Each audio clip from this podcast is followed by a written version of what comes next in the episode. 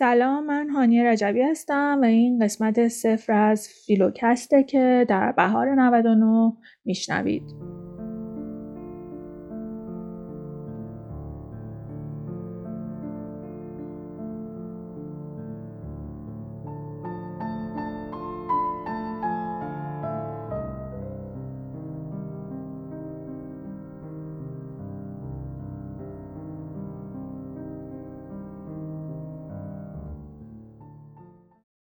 مدیحه برای ابراهیم.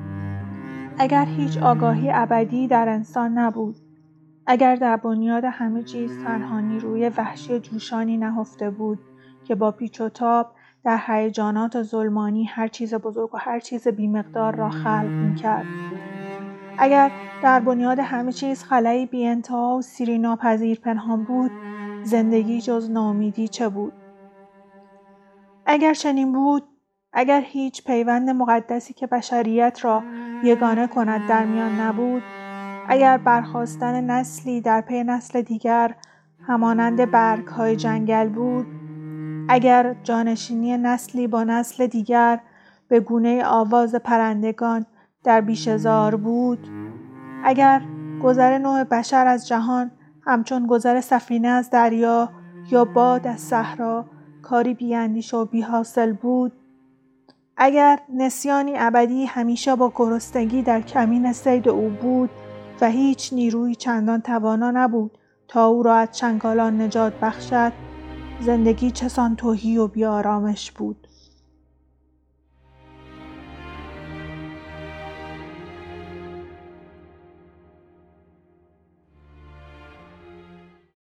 سعی دارم در این پادکست هر بار کتابی را با شما همخوانی و اندیشه های نویسنده اون رو بررسی کنم و درباره اون با شما بیشتر صحبت کنم.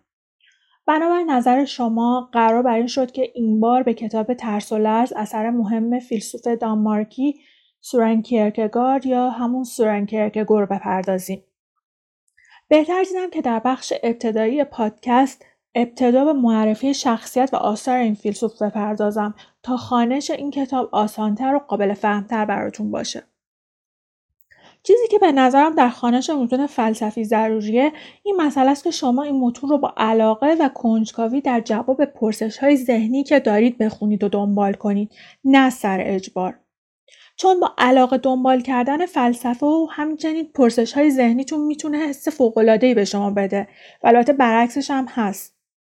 حالا می‌پردازیم به بیوگرافی خلاصه از زندگی و اندیشه سورن کرکگور و داستان عجیب عشق و ازدواجش که باعث شد زندگیش به طور کلی تغییر کنه. کرکگور در پنج ماه می 1813 در کوپنهاگ دانمارک به دنیا اومد. او هفتمین و آخرین فرزند پدرش از همسر دوم بود و زندگیش به غیر از یک مورد که البته مورد بسیار مهمی هم بود میشه گفت زندگی بدون حادثه بود و بیشتر عمرش رو در زادگاهش میگذرون. اون بنابر خواسته پدرش به دانشگاه رفت و در رشته الهیات ثبت نام کرد. اما بیشتر اوقات به ادبیات و فلسفه میپرداخت و همونجا بود که با نظام هگلی آشنا شد و شروع به انتقاد به این نظام کرد.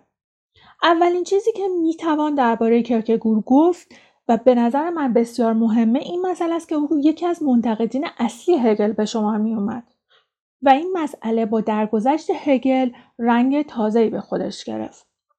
کرکگور معتقد بود که هگل همه چیز رو بر حسب ایده های بسیار بزرگ توضیح میده و چیزی که از اون قفلت می‌کنه فردیته. اون معتقد بود تنها چیزهایی که به نوعی وجود دارن همین چیزهای فردی و شخصی هستند.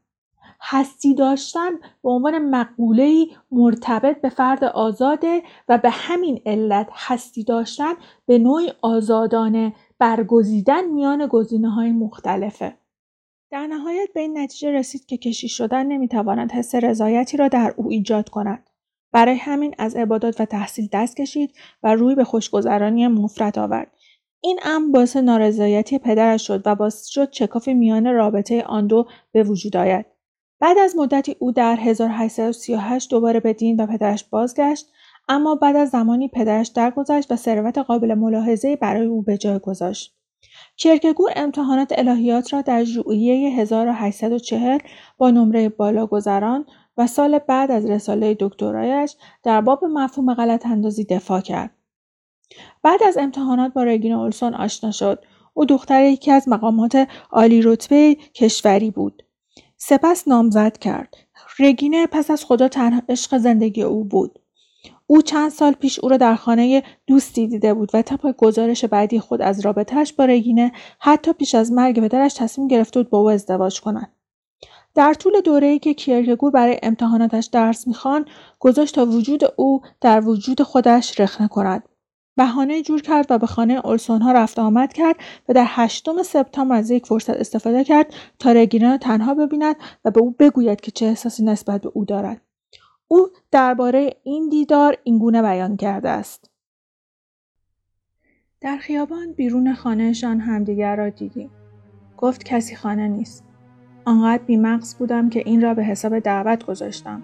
یعنی دقیقا همان فرصتی که در پیش بودم. با او داخل خانه شدم. در اتاق پذیرایی دوتایی تنها در برابر هم ایستاده بودیم. اندکی معذب بود. از او خواستم مثل همیشه قطعی بزند. او هم زد. اما باز هم با هم راحت نبودیم. آن وقت یک دفعه دفترچه نوت را از جلویش برداشتم. آن را بستم و با اندک خشونت به روی پیانو پرتاب کردم و گفتم حالا اصلا موسیقی به چه درد من می‌خورد؟ این تویی که من دنبالت هستم. این تویی که من بعد از دو سال دنبالت آمدم. ساکت مان تلاش دیگری نکردم که دلش را به دست بیاورم. حتی گفتم بهتر است مواظب من باشد مواظب مالی خولیای من. باز ساکت ساکت باد. دست آخر گذاشتم و رفتم. چون نگران بودم مبادا کسی بیاید و ما دوتا را تنها و او را در آن حال, حال آشفتگی و ناراحتی ببیند. مستقیم نزد پدرش رفتم. یادم هست که سخت نگران بود که مبادا فکر رگینه را زیادی به خودم مشغول کرده باشم. پدرش نه جواب مثبت داد نه جواب منفی اما پیدا بود که راضی به این ازدواج است. درخواست دیدار کردم. برای دهم سپتامبر بعد از ظهر. وقت دادن. حتی یک کلمه برای ترغیب رگینه نگفتم. رگینه جواب مثبت داد. اما روز بعد به درونم که مراجعه کردم دیدم اشتباه کردم.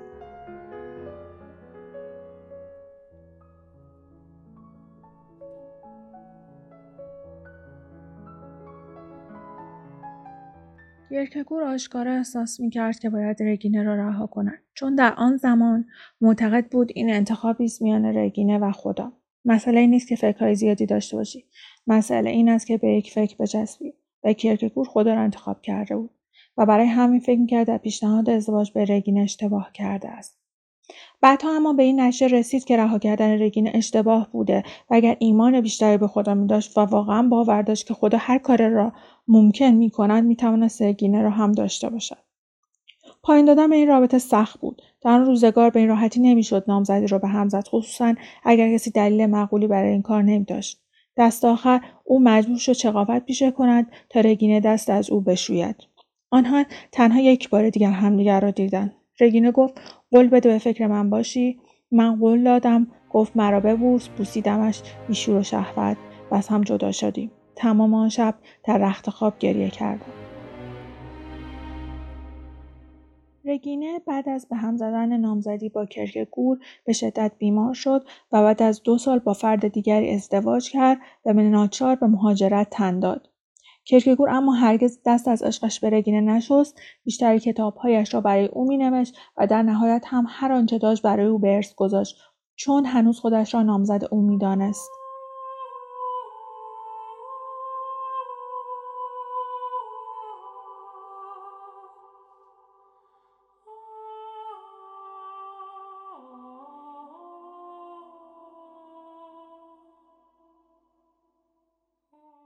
کیرکگور پس از به هم خوردن نامزدی موقتا به برلین پناه برد و در آنجا سر کلاس های درس ضد هگلی شلینگ حاضر شد. اما این درس ها برایش ناامید کننده بودند. خودش هم مشغول نوشتن یک اثر معمایی غریب یا این یا آن شد که گرچه با نام مستعار ویکتور ارمیتا منتشر شد او را مشهور کرد و یکی از دلایلش هم آن بخش رسوای خاطرات یک اقواگر بود که شخصیتی را مطرح می کرد که می توان او را بهترین نمونه گرگ در کل ادبیات جهان دانست. کرکگور پس از آن به کوپنهاگ بازگشت و زندگی گوشگیرانه را آغاز کرد و نویسندگی پیشه کرد.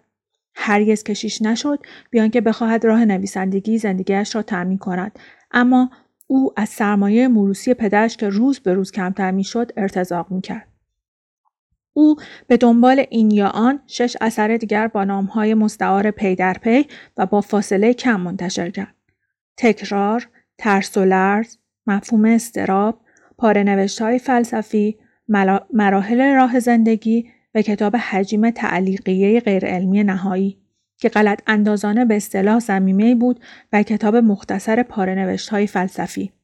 علاوه بر این کتاب ها کرکگور در همین فاصله چندین و چند گفتار کننده و از مانند با نام خودش منتشر کرد.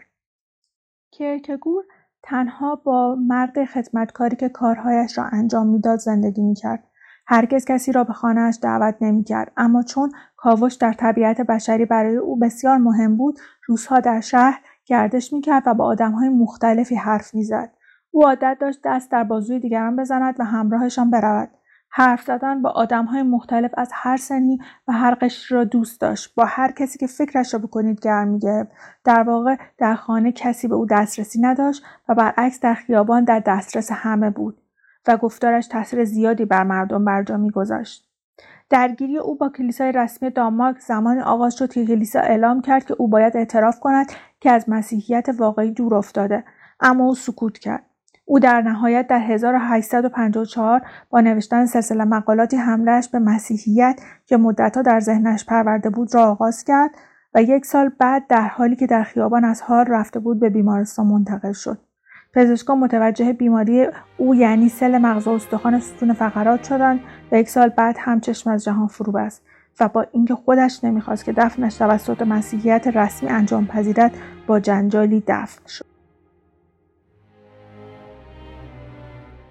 یکی از اعتقادات مهم کرکگور این مسئله بود که آدمها واقعا با اعتقاداتشان زندگی کنند و حاضر باشند بسیاری چیزها را در راه اعتقاداتشان فدا کنند. همان گونه که خودش عشقش به رگینه را فدا کرد. حتی حاضر باشند جانشان را فدای عقیدهشان کنند. بنابراین فقط حرف آدمهای ارزش خواندن دارد که آماده بودند در راه عقیدهشان جان بسپارند. آن چیزهایی که آدمها می‌گویند و می‌نویسند و بدان عمل نمی‌کنند باد هواست.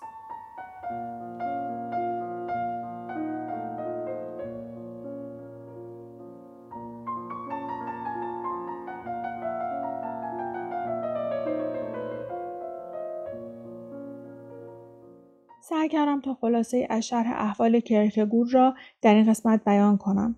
در قسمت بعدی خوانش کتاب ترس و لرز و مطالب مرتبط با این کتاب را آغاز می‌کنیم. اگر دوست دارید که بیشتر با آرا و افکار این فیلسوف آشنا شوید با فیلوکس همراه باشید.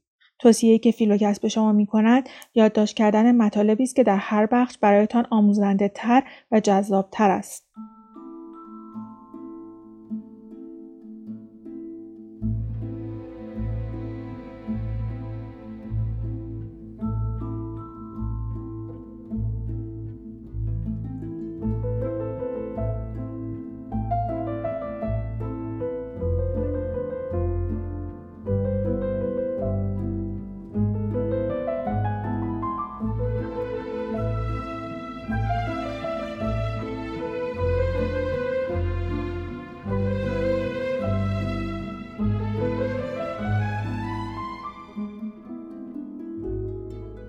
قسمت های منتخب از بیوگرافی کرکگور که در این قسمت بیان شد برگرفته از دو کتاب فلسفه کرکگور نوشته سوزان لی اندرسن با ترجمه خشایار تهیمی و کابلستون جلد هفت با ترجمه داریوش آشوری بود.